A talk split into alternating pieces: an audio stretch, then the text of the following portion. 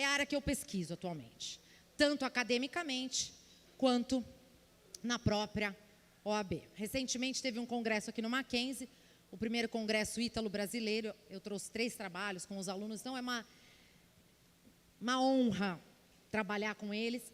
E é um novíssimo mercado. Eu não sei aqui quantos já ouviram falar em fashion law. Já ouviram? Olha, bastante gente já ouviu, né? Vocês estão bem antenados.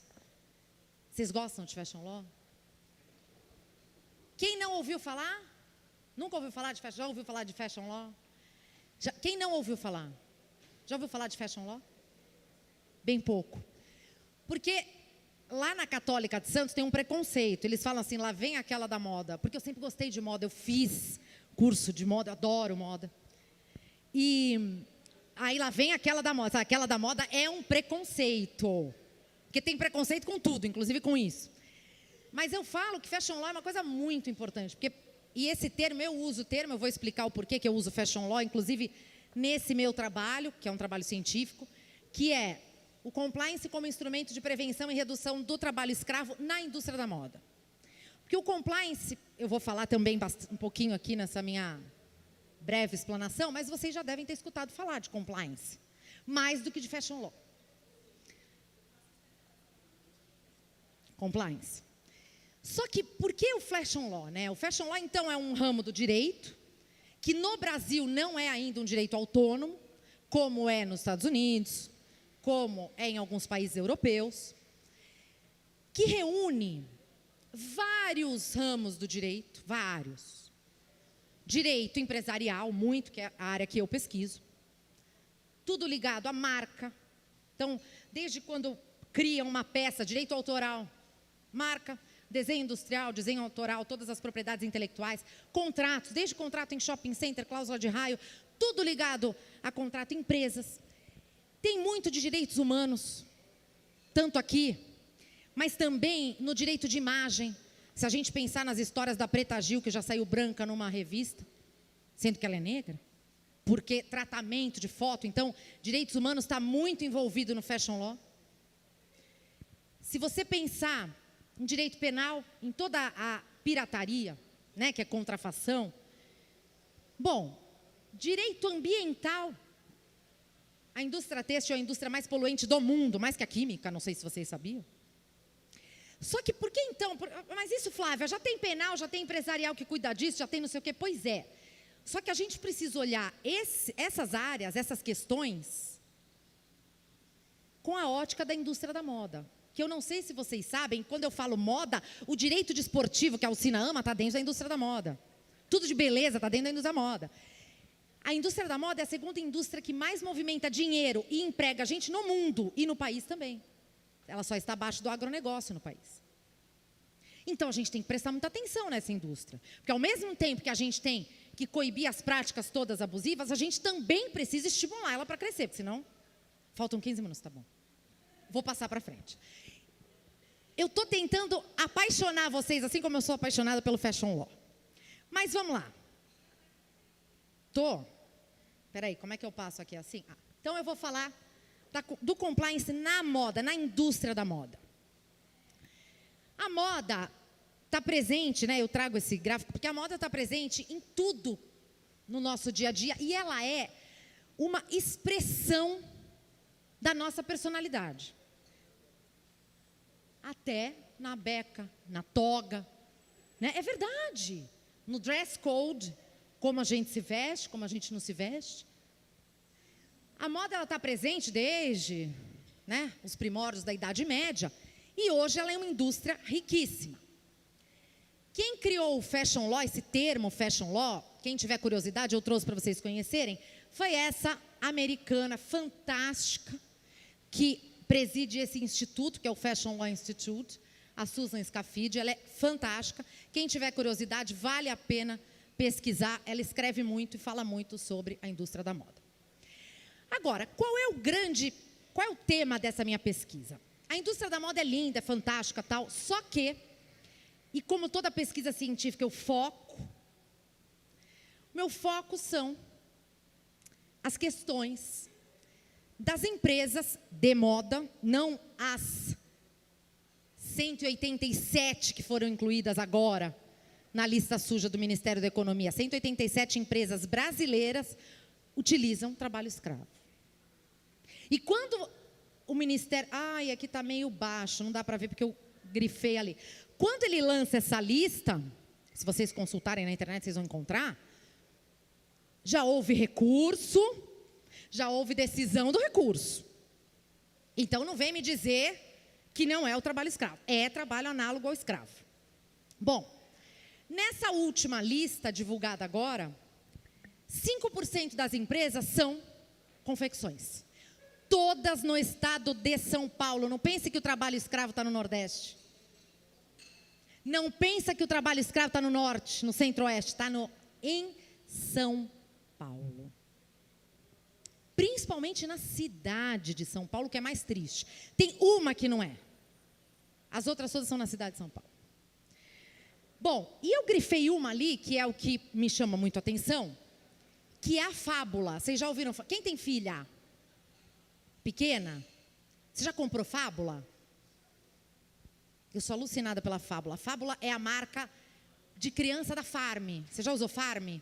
Sabe que marca é a Farm? A, então, a Farm, a marca de criança da Farm é a fábula. Veja, não é a fábula, assim como quando foi com a Zara, e um dos trabalhos que eu levei para o Congresso é isso sobre a ótica do processo da Zara, a Zara já se utilizou. Não é a Zara, e não é a fábula, que vocês vão ver que a fábula é de uma outra empresa grande, que é a Animale. Né? Mulherada conhece roupa da Animale. É Animale. Tanto que todas as manchetes estão Animale foi incluída no trabalho escravo. Acontece o seguinte, não é a fábula, o Animale, não. Todas as grandes empresas de moda terceirizam a produção. E aí é que vai entrar o compliance. Porque todas terceirizam. Só que elas terceirizam, e para quem não é da área jurídica, se tiver alguém que não é, ela também é responsável. A terceirizadora aqui contrata também vai responder, mesmo com alteração na reforma trabalhista. Vai acabar respondendo, principalmente que ato ilícito. Isso se trata de direitos humanos. Bom, então eu vou, eu optei trazer Animale porque de todas aquelas foi aqui. Animale é aqui também faz parte da fábula, tá? Ó, essa é uma ideia da loja da fábula, uma loja linda, né? Essas são as marcas, para quem não conhece, ó. A-Brand, Animale, Cris Barros, Fábula, Farm, Foxton, FAI e MAS, que é a MAS Animale. Essas marcas são do grupo Soma. Esse grupo, Soma, esse grupo terceirizou o trabalho da confecção para uma confecção que se utilizava de trabalho escravo. Qual a imagem que é manchada? A da confecção? Não, a do grande grupo. Óbvio. Quem saiu nos jornais não foi nem fábula, saiu Animale, porque é a marca mais mais importante deles é a Animale. Então o problema está na terceirização. Normalmente nas terceirizadas, que se utilizam desse sistema de mão de obra. Essas são fotos aqui da cidade de São Paulo. Não pensem que isso aqui é na Índia. Isso é aqui. E como o compliance, então, pode ajudar? Porque a ideia é que o compliance aqui apure, evite, reduza, se não extinga o trabalho escravo. Essa é a ideia. Porque a gente não pode admitir que a gente ainda tenha esse trabalho nessa condição, inclusive com retenção de passaporte de imigrantes. Inclusive isso. Como que o compliance ajuda? Vocês sabem o que é compliance? Compliance ou programa de integridade surge no nosso sistema jurídico aqui, no brasileiro. Eu não vou nem falar no norte-americano, nada disso, mas ele surge aqui com a lei anticorrupção, principalmente com o decreto que regulamenta essa lei. Por quê? Porque diante de todos os escândalos que nós tivemos com a Lava Jato, culminado com a Lava Jato, a gente tem muita empresa que participa de corrupção. precisou se lançar, precisou se promulgar uma lei, que como se precisasse de lei para isso, mas a gente precisa, então vamos trabalhar com isso. Uma lei para evitar que empresas que se utilizam de não só de mão de obra escrava, compliance não é para isso, é para tudo, mas empresas que se utilizam de irregularidades, de ilícitos, não contratassem com o poder público. Então a gente tem que entender que o compliance aqui, por enquanto, é para contratar com o poder público. Dificilmente você vê um particular falando, ah, eu só vou contratar com você se você estiver no sistema de compliance. Ou vocês conhecem algum particular que fala isso? Alguma empresa privada? Eu advogo para uma empresa em Santos, uma transportadora, que foi aqui, a carreta pegou fogo hoje na Imigrantes, por isso que eu cheguei um pouquinho atrasada, inclusive. E eu insisto, né, é uma transportadora muito grande, eu insisto no sistema de compliance para eles.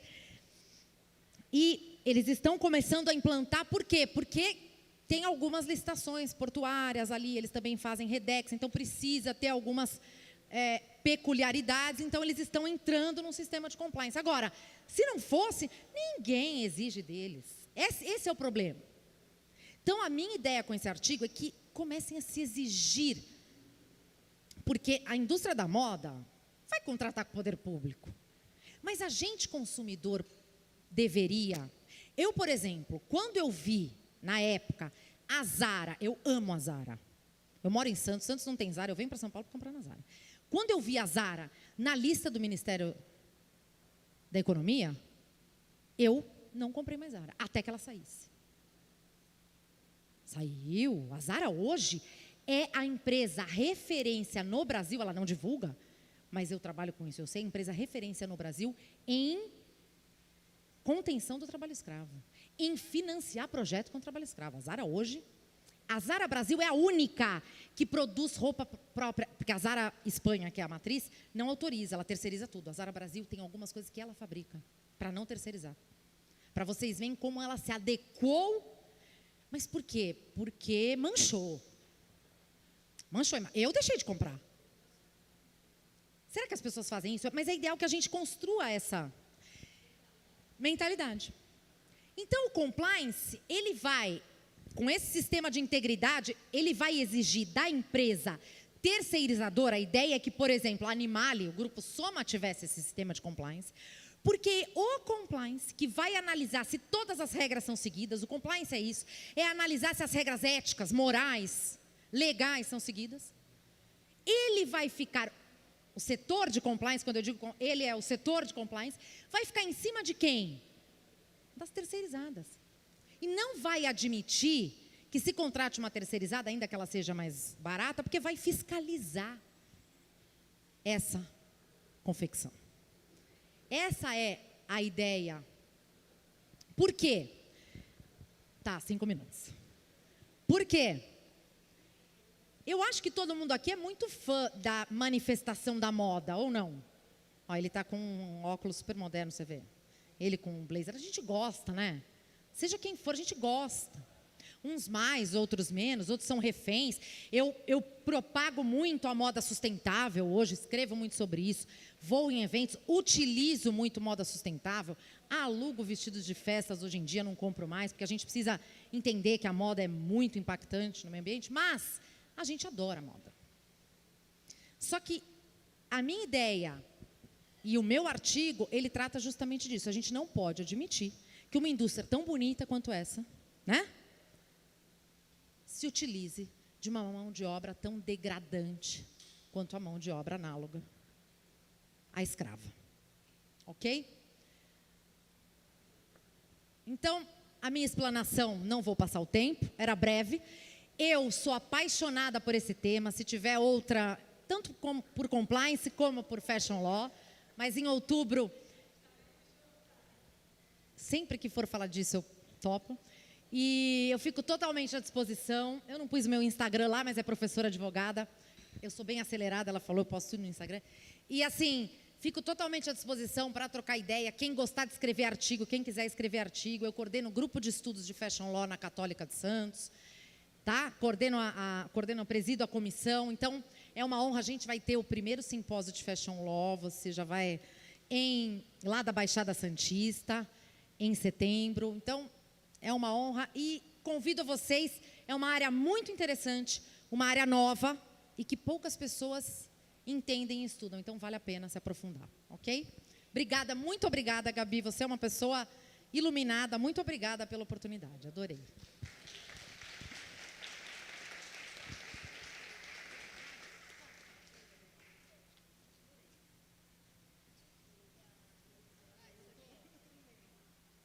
Uma foto, tá, gente? Perfeito, obrigada.